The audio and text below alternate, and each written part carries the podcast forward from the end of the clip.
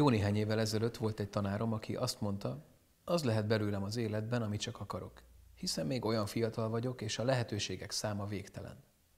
Igen ám, de a döntések száma véges, és soha nincs ellenpróba.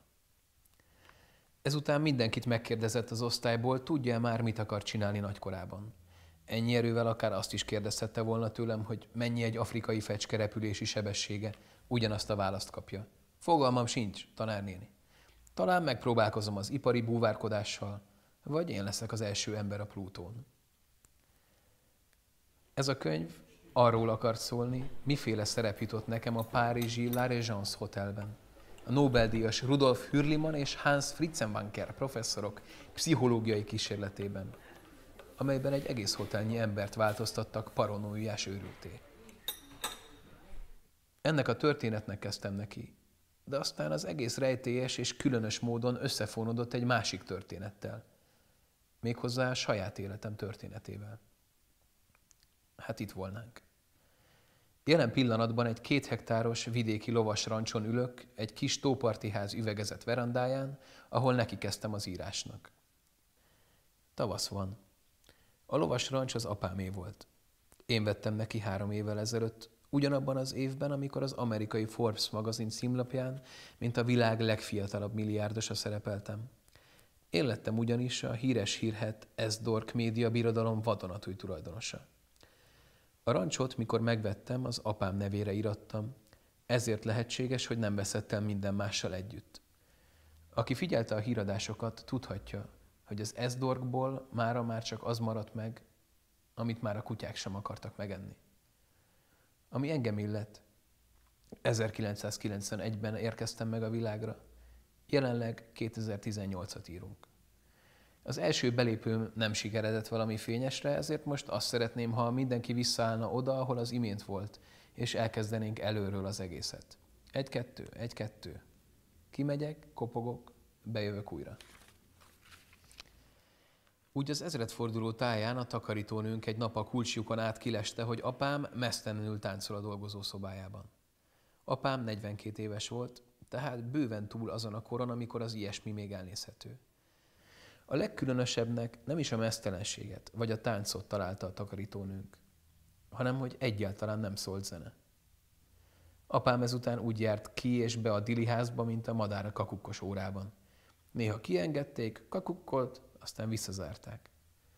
Voltak jobb és rosszabb napjai. Mindenkinek vannak jobb és rossz napjai.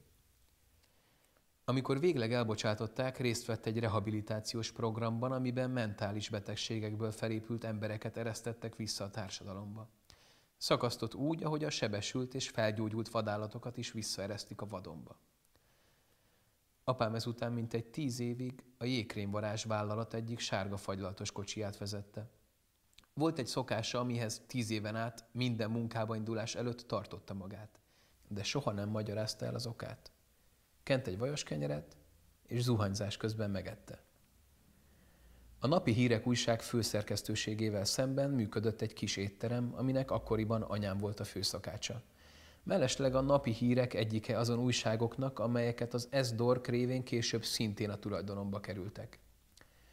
Éppen azért, mert olyan sok újságíró megfordult ott, az étterem a nyomtatás föltalálójának, Johann Gutenbergnek a nevét viselte.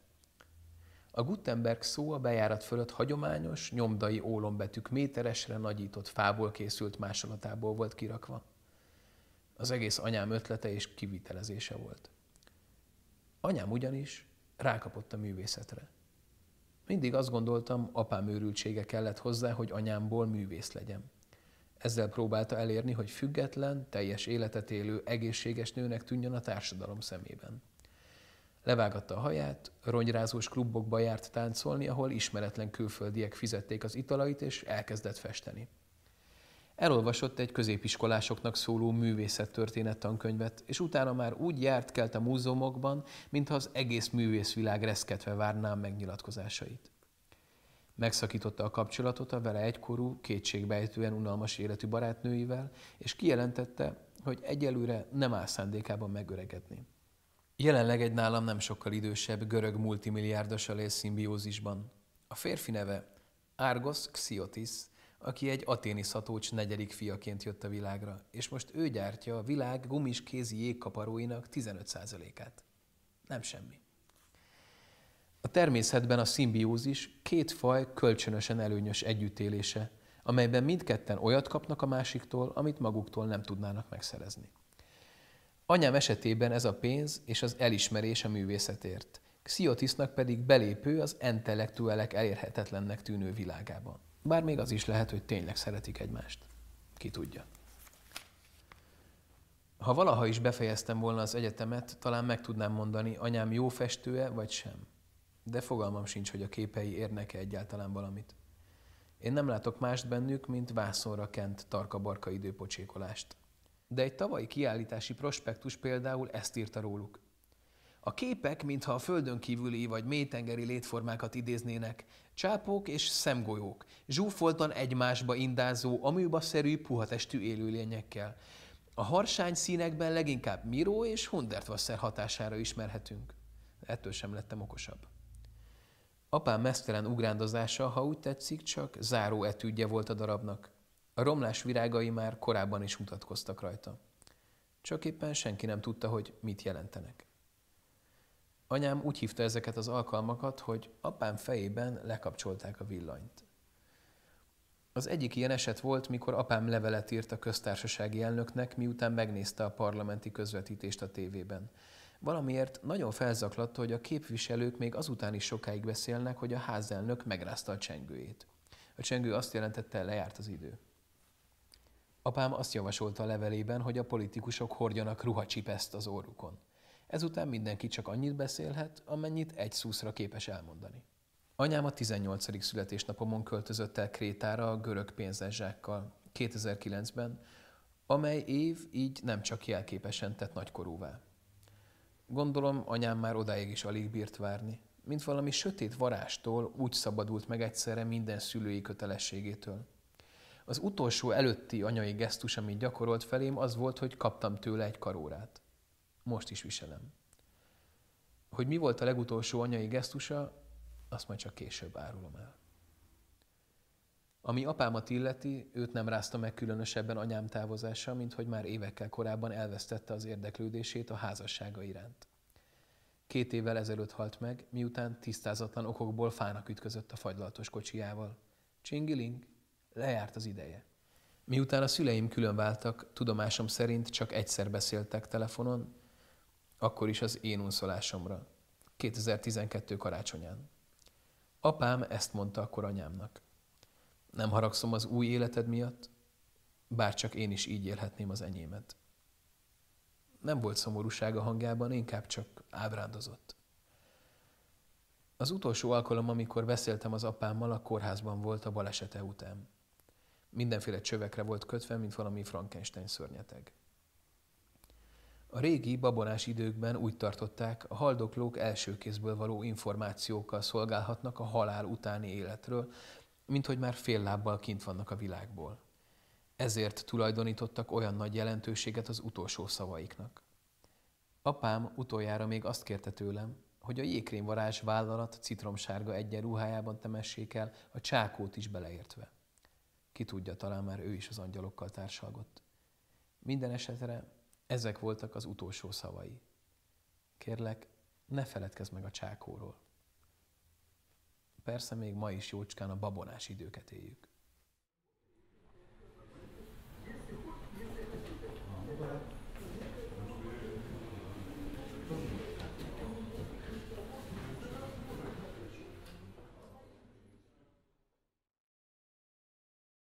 Ez itt a Könyvépítők Podcast olvasóknak és íróknak. Egy podcast, ahol írók mesélnek arról, hogyan lesz az ötletből készmű, és könyvpiaci szakemberek mutatják be, hogyan lesz a készműből könyv. Mesterfogások és trükkök, örömök és kihívások az alkotási folyamatban, szakmai kulisszatitkok és könyvpiaci lehetőségek a gyakorlatban, az ötlettől az olvasópolcáig.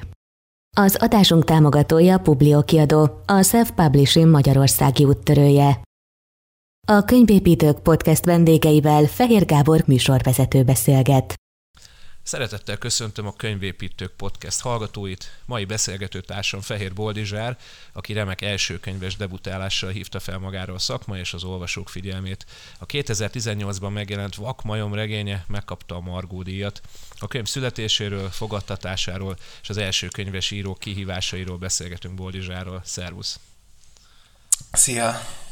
Igaz az, hogy az első történeteid, melyek az óvodában születtek, azok ilyen rendszerint katasztrófával és halállal végződtek? Uh, igen, ez, ez teljesen igaz. Nem, uh, hogy mondjam, ez uh, szerintem egy kézenfekvő választás, mert már nem is tudom, hogy kihez fűződik az az idézet, a, a talán pont épp Hemingway, hogy uh, minden történetet, hogyha elég ideig mesélnek, akkor uh, halállal végződik és gondolom, hogy ez egy kézenfekvő választás volt, amikor, amikor kifogytam az ötletekből, hogyan varjuk el a szálakat, hát hogyha mindenki meghalt, akkor, akkor nincs történet, amit érdemes lenne tovább mesélni.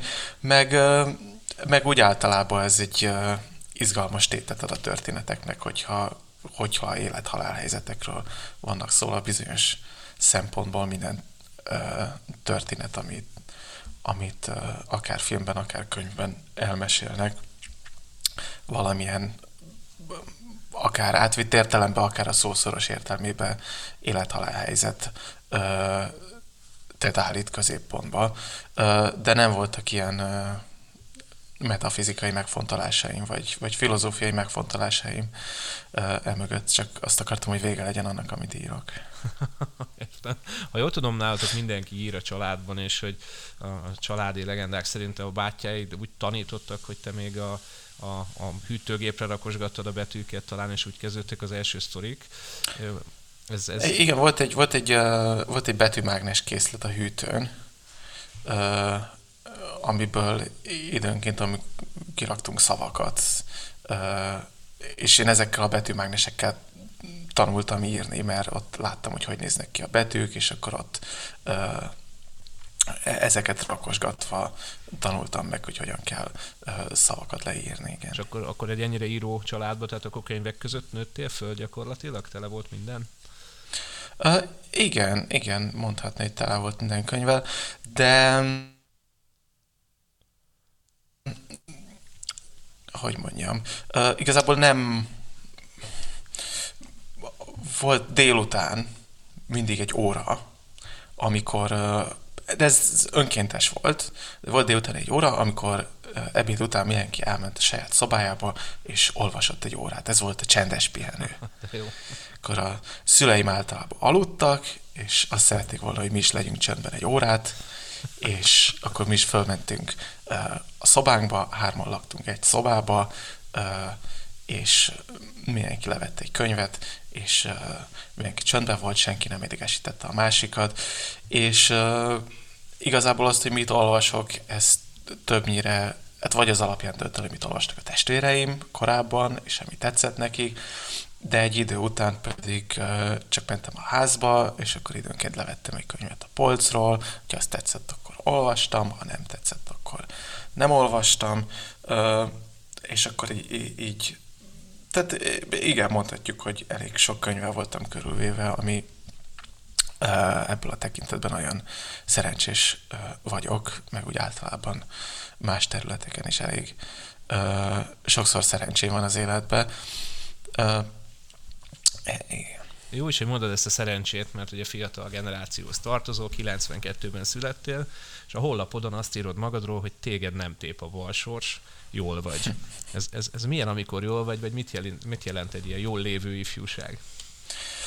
Alapvetően nekem ez nem, lehet, hogy nem lesz túl hazafias, de én Hát, hogyha azt mondom, hogy a himnuszt egy hülyeségnek tartom, akkor ez lehet, hogy ez egy kicsit uh, túl erős kifejezés, de én egy kicsit károsnak tartom a, a magyar himnuszt, abból a szempontból, hogy te csak azzal foglalkozik, hogy mennyire rossz magyarnak lenni. Ez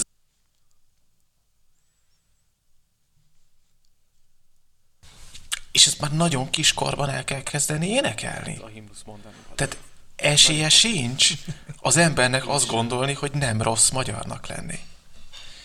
És, és rögtön meg is tudod a dalból, hogy miért rossz magyarnak lenni. Nem is adnak rá esélyt, hogyha tényleg rossz magyarnak lenni, akkor esetleg egyedül rágyere, hogy miért rossz magyarnak lenni. Uh, és, és szerintem ez a dolog káros.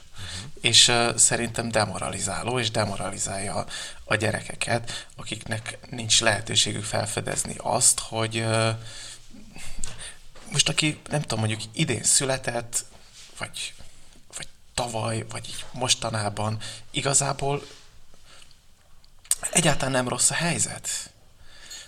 Ez így demokráciában élünk, lehet utazni, körül vagyunk véve mindenféle találmányokkal, van közel sem katasztrofális a helyzet, nem tartunk ott, hogy hogy azért nyitjuk meg az indexet, hogy, vagy, vagy az origót, vagy bármelyik hírportált, hogy megnézzük, hogy a mongolok, akik nem sokára megérkeznek és lemészárolnak mindenkit éppen hol tartanak. Ezt a sors tragédiát szerintem annyira nem éli át az a generáció, aki az elmúlt, nem tudom, 30 évben született, és amíg ezt a dolgot nem engedjük el, addig, addig folyamatosan okot adunk magunknak arra, hogy így érezzük. Hát még akár jól is érezhetik magukat, ha nem tudják, hogy minket balsors tép. Igen, tehát hogy annak is azt kell mondania, hogy régóta tépi a balsorst, akit egyébként nem tép a balsors. És téged akkor nem tépett a balsors, akkor hogy, hogy kísért a jó sors? Hogyan alakult az, az ifjúság? Hát alapjában véve, vagy hogy mondjam, én nagyon szerencsés vagyok, mert egy, egy nagyon szerető családba születtem, nagyon jó szüleim vannak, nagyon közeli, jó kapcsolatban vagyok a testvéreimmel, akikkel nagyon jól éreztük magunkat, amíg felnőttünk, mindig volt lehetőségem utazni, a régebben is a nekem a legelső emlékeim azok Olaszországból vannak, nagyon picikén a, a, az olasz tengerparton játszom, ezek a legelső emlékeim. Ez, ez nem egy rossz dolog. Nem egy ilyen tépő balsors. Igen, ez nem, ez nem, nem, nem nevezném balsorsnak. És aztán, aztán Párizsban élsz, jól tudom, ugye, hogy Párizsban. Igen, és tudtam sokat utazni, éltem külföldön, éltem Franciaországban, éltem Hollandiában, és mindig soha nem kellett igazán nélkülöznöm, és tudtam azzal foglalkozni, amit, amit szeretek, és amit szeretnék csinálni. És itt ezekben az országokban egyébként tanultál, dolgoztál, vagy hogy vetett oda? Mondjuk Párizsba hogyan kerültél? Oda tanulni mentem papíron, valójában, valójában csak szerettem volna egy kicsit kipróbálni, hogy milyen külföldön élni. És itt fél évet jártam egyetemre, de úgy, úgy jelentkeztem, hogy egyáltalán nem beszéltem franciául. Csak volt az egyetemen egy, egy idősebb tanár, aki az külföldi tanulmányi koordinációt csinálta, és bármit lepecsételt és aláírt, amit eléraktak. És írtam egy papírt, ami igazolta, hogy beszélek franciául, ő pedig lepecsételte és aláírta, anélkül, hogy ez megközelítőleg is igaz lett volna. És akkor viszont nagyon gyorsan és szorgalmasan elkezdtem franciául tanulni. Uh-huh. Uh, és akkor valahogy sikerült felkészítenem magam ott, a, ott az egyetemre, és miután befejeztem a vizsgáimat, akkor, akkor nem jöttem haza, hanem halasztottam egy évet az egyetemen, meg kicsit felfüggesztettem a tanulmányaimat, úgyis és így adtam magamnak egy év szabadságot, és akkor még ott maradtam, ott dolgoztam, meg, meg éltem. Párizs inspirálta a könyvedet? Um, hát ne, nem tudom, hogy igazából nem, de de valahogy, mivel ott voltam, és ott kezdtem el írni, ez uh, valahogy természetes volt, hogy utat talált abba, hogy, uh, hogy szerepeljen a történetben. És hogyan jött maga az ötlet? Maga az ötlet az még Én az egyetemen én filozófiát tanultam, amit egyébként nem javaslok senkinek, és Miért? Miért bárki, aki aki azzal az ambícióval vág neki a filozófiának, hogy valamit meg fog tudni, akkor, akkor ez nincs így, hanem feltétlenül még kevesebb dologban lesz biztos, mire elvégzi ezt. Viszont ehhez több évet tanulni kell, hogy az ember egyre kevésbé legyen biztos a dolgokban, igen. Hogyha úgy veszük a, a filozófusok a, a, az idők kezdete óta nem csak, hogy a nagy kérdésekre nem tudtak választ találni, de már azt is elérték, hogy az ember már a kisebb kérdésekben is bizonytalan. Uh-huh. És, és itt az egyik órán volt egy, az ott az óra neve, hogy utilitarista szemantikák, és igazából ilyen hasznosság elméletekkel foglalkozott. És ezen belül foglalkoztunk egy korábbi interjúkban emlékszem, hogy kiírta a könyvet, most már annyira nem, de ezekkel a, ezekkel a boldogság elméletekkel uh-huh. közelebbről, hogy vannak olyan országok, ahol vagyis nem is csak országok, hanem vannak olyan, olyan, olyan tudósok, pszichológusok, pszichiáterek, akik megpróbálják exakt formában mérni azt, hogy mi teszi boldogabbá az embereket. Mindenféle társadalmi, politikai körülményt belevesznek, meg azokat az egyéni preferenciákat, amik, amik az emberekben egymástól függetlenül is hasonló módon alakulnak ki. És mint egy ilyen matematikai képletet kíséreltek meg, lehet, hogy még most is csinálják, arra, hogy megadják a, a boldogságnak a képletét. És most a boldogság alatt nem, nem feltétlenül azt kell érteni, mint amikor mint amikor, nem tudom, valaki megnyeri a lottót, vagy, vagy kap egy jó hírt, hanem általában az elégedett életnek a, az alapjai és a lehetőségei. És ezt nagyon érdekesnek találtam, meg magát azt a gondolatot, hogy, a, hogy egy kormány, vagy nem tudom, a politika a körül szerveződjön, hogy, hogy mi a legjobb az embereknek, és nem pedig mondjuk, hogy mi a legjobb a gazdaságnak, ami nem feltétlenül jó az embereknek. Most már minden nap olvassuk, hogy mennyit nőtt a gazdaság, de nem érzékeljük, hogy ettől jobb lenne a napunk, hogyha hallottuk ezt a hírt. És ezen a vonalon indultam el, és aztán egy kicsit más felé kanyarodott a, a cselekmény, de ez volt a, ez volt a kezdőlökés az egészben. Mi volt a, mi volt a munkamódszered? Hogyan írsz? Tehát napi, napi beosztással, vagy, vagy, vagy kicsit olyan ikletszerűen, vagy hogy született így maga az alkotási folyamat? Az hogy nézett ki? Uh-huh. Uh, hát én nagyon uh, munkának veszem az írást. Szóval, hogyha csak akkor ülnék leírni, amikor van ihletem, akkor soha nem lennék kész semmivel. Úgyhogy szerintem, aki ezt, hogy mondjam, szakmaszerűen akarja csinálni, és nem, nem hobbiból akarja csinálni, annak úgy is kell hozzáállnia, mint egy szakmához. Úgyhogy én igyekeztem minél rendszeresebben dolgozni, tettem nagy sétákat, amikor, amikor kitaláltam a dolgokat, és aztán pedig le kell ülni a géphez, és van, hogy egész nap három sort írok le, és ötöt kihúzok, és mínusz sorba vagyok. Az is van, hogy írok egy oldalt, de, de hogy valamit mindig, amikor alkalmam volt, és amikor időm volt rá, akkor próbáltam uh, csinálni. Mennyi idő alatt született meg a regény?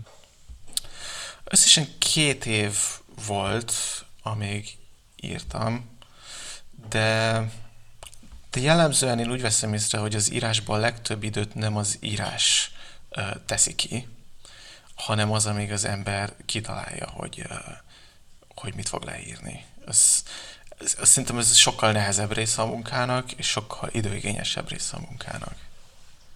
És meg, megszületik a regény, és ilyenkor hogyan tovább? Tehát te tudtad, hogy ez, ez, ez jó, és akkor ezt mindenképpen azonnal elküldted sok kiadónak, vagy először elolvasta kritikus, vagy szerkesztő, tehát mit, mi történt, amikor úgy érezted, hogy kész vagy?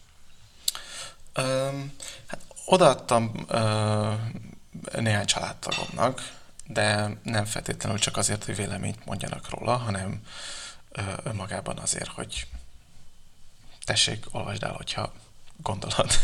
Uh, de és azt, hogy el akarom küldeni valamilyen kiadónak, ezt, ezt igazából az ő visszajelzésüktől függetlenül mindenképp megtettem volna, mert akkor is, hogyha így rakás szemét az egész, igazából nincs veszteni való, mert legfeljebb a kiadó azt mondja, hogy nem. és így elküldtem nem tudom, mondjak, mondjak kiadót kifejezetten. Persze, persze. Elküldtem a, a Libri csoportba Sárközi Bencének, aki tudok róla, hogy egy nagyon elfoglalt ember, ezért nem is válasz, számítottam rá, hogy nagyon gyorsan el fogja olvasni, és valóban nem is olvastál nagyon gyorsan, de amikor elolvast, akkor, akkor pozitív volt, azt mondta, hogy neki tetszett, de és hogy szerinte a hát most nem jut eszembe, a Libri csoportban az egyik kiadóban azt hiszem talán nem is olyan lényeges.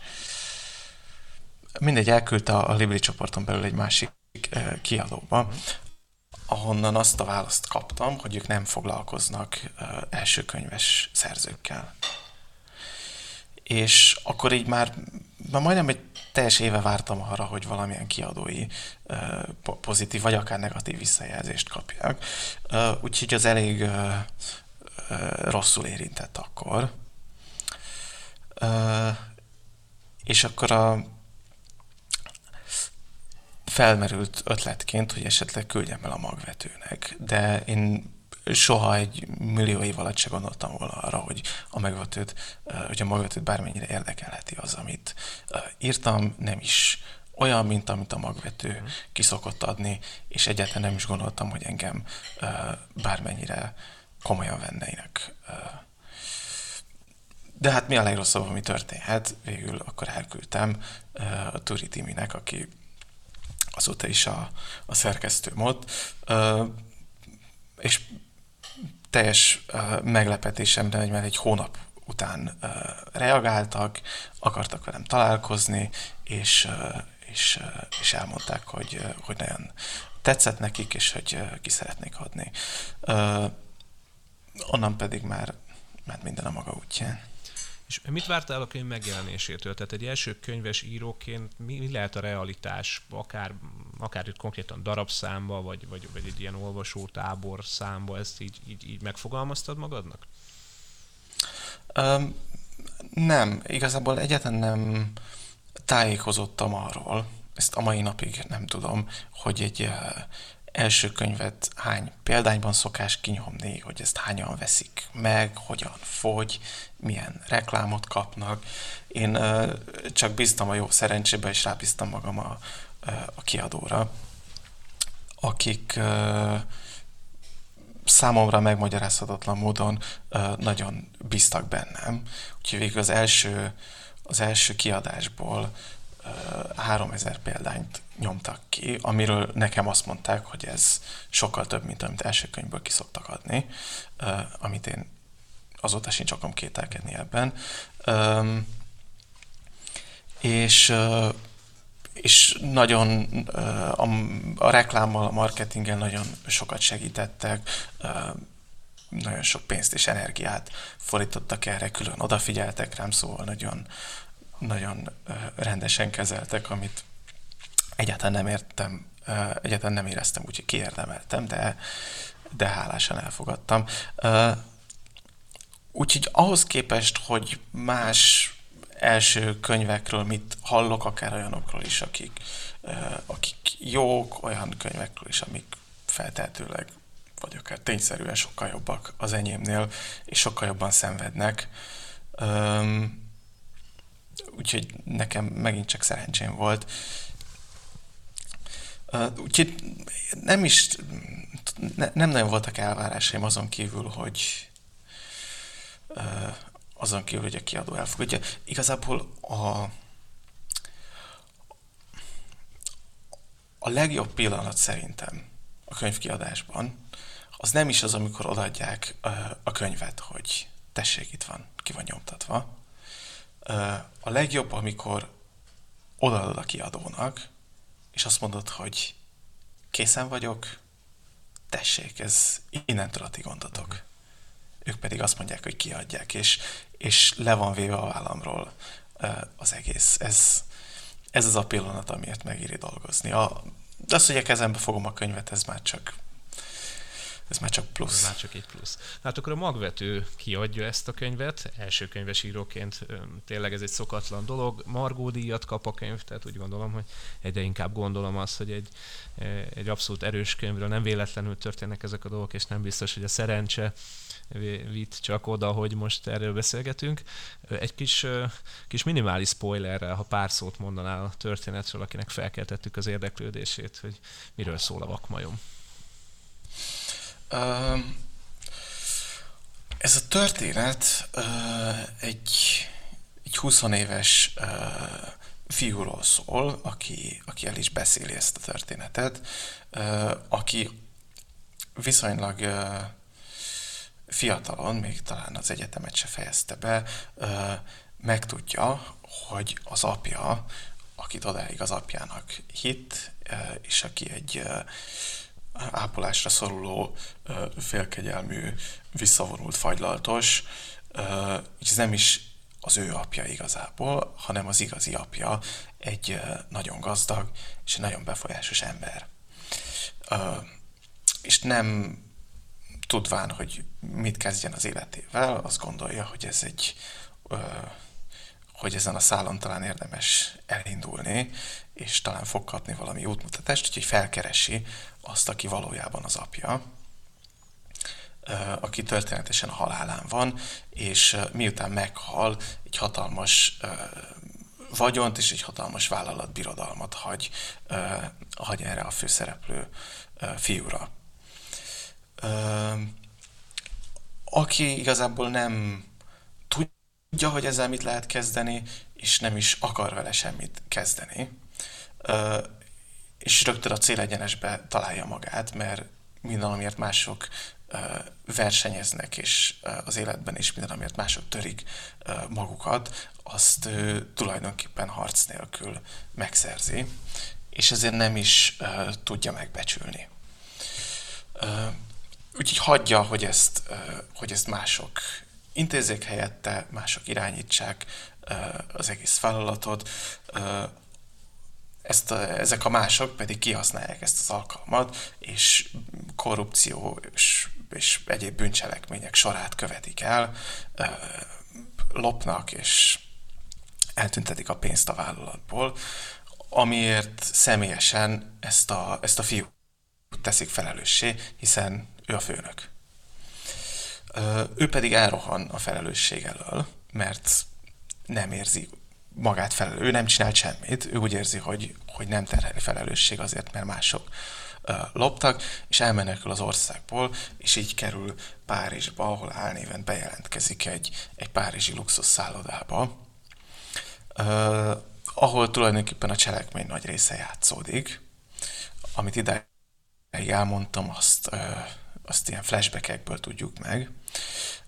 És ebben a párizsi szállodában lakik két a történetben nagyon híres és elismert Nobel-díjas tudós, akik egy kísérletet szeretnének végrehajtani azokkal a, a személyekkel, akik a, akik ebből, azokkal a személyekkel, akik ebben a hotelben laknak, méghozzá úgy akarják velük végrehajtani ezt a kísérletet, hogy nincsenek tekintettel arra, hogy ki szeretne szerepelni a kísérletben, és nem is mondják el, hogy miről szól a kísérlet, és,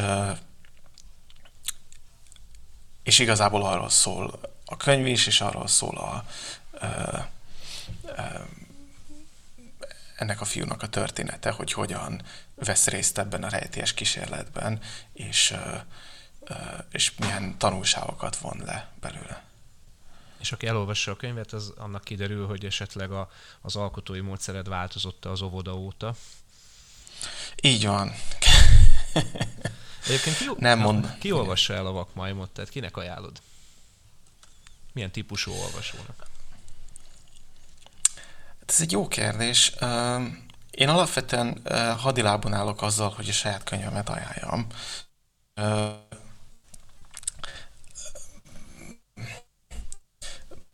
Nem tudom, ez azt gondolom, hogy sokkal, most magam el fog beszélni, sokkal több, sokkal jobb könyv van annál, mint amit én írtam.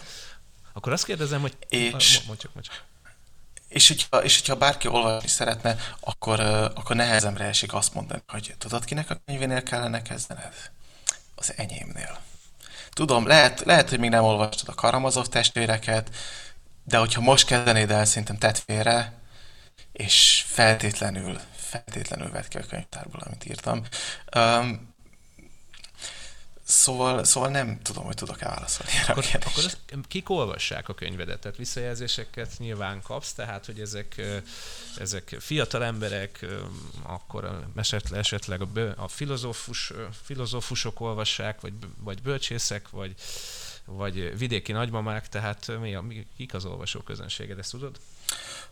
Um, akikkel találkoztam írólvasó találkozókon, vagy bármilyen fellépésen, eseményen, vagy akik írnak nekem üzenetet.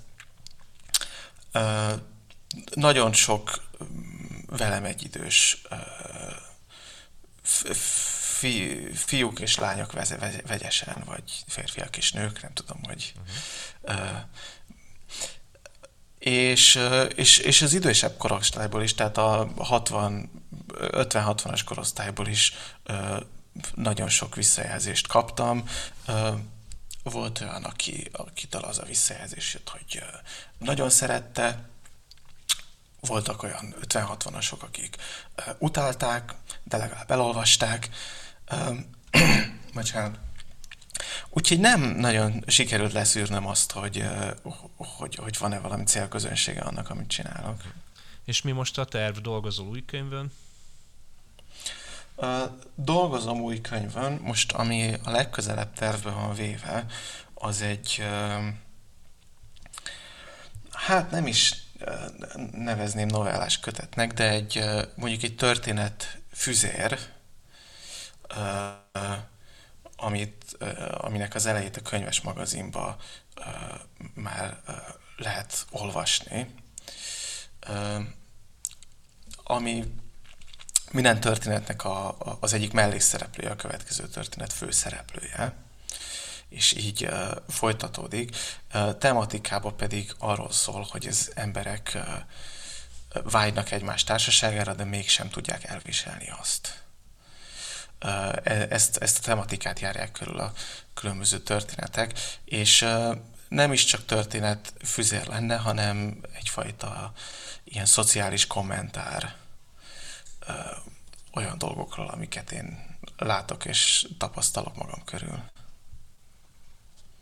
Aki a könyves magazinon esetleg uh, meg akarja keresni ezt a sorozatot, most azon a címen tudja megtalálni, hogy uh, hogyan legyünk népszerűek és szerezünk barátokat. Biztosan mindenki kíváncsi arra, hogy vajon mit olvas éppen az író, milyen könyv lapul az éjjeli szekrényén. E rovatunkban feltesszük a kérdést az íróknak, mit olvas éppen. Rovatunk támogatója az undergroundbolt.hu online könyváruház. Minden vásárlás mellé ajándékkönyvet adunk. Én, én egy szörnyű olvasó vagyok. Én mindent elkezdek, és semmit nem fejezek be, vagy pedig befejezem egy év múlva, és, és félrerakom, és mindig csak azt olvasom, ami épp érdekel. Úgyhogy számos könyvnek tartok a közepén. Például van két Philip Roth könyv, a, a Dű és az Anatómia lecke, amiket épp olvasok. Nemrégiben kezdtem el és ezt új felfedezésem is szerintem fantasztikus. Ugye Nicholson Baker nevű író, akinek akinek most a Matchbox című könyvét olvasom. Aztán karácsonyra megkaptam a Jerry Seinfeldnek van az összes stand-upja, ilyen gyűjteményes kiadásban most megjelent az a címe, hogy Is This Anything? Ezt is olvasom. Kate Johnsonnak a Szókratészról szóló Szókratész című könyvében, ami egy kicsit ilyen kultúrtörténet, kicsit uh, ilyen uh, bulváros, bul, bulváros kultúrtörténet, de nagyon uh, olvasmányos. Uh, illetve még olvasom egy lengyel írónak, Kornel Filipovicnak a Nicske úr kertje című könyvét, amit szintén nagyon jó szívvel tudok ajánlani mindenkinek. Ja, és természetesen ajánlom a saját könyvemet, a Vakmajom című könyvet, és az a javaslatom mindenki számára, hogy mielőtt bármelyik könyvet elolvasná azok közül, amiket felsoroltam, vagy azok közül, amiket terve azzal kezdje. Kedves hallgató, olvasó, író, a Könyvépítők podcastet hallottad. Ha tetszett a beszélgetés, nézd be a Facebook oldalunkra, facebook.com per könyvépítők. Ötleteidet vendégírókkal, vagy a nekik feltett kérdésekkel kapcsolatban oszd meg velünk a www.könyvépítők.hu oldalon. Az eddigi adások visszahallgathatóak a Spotify, Apple, Google podcast felületein, valamint a SoundCloudon. Iratkozz fel podcastünkre, hogy ne maradj le a következő adásról.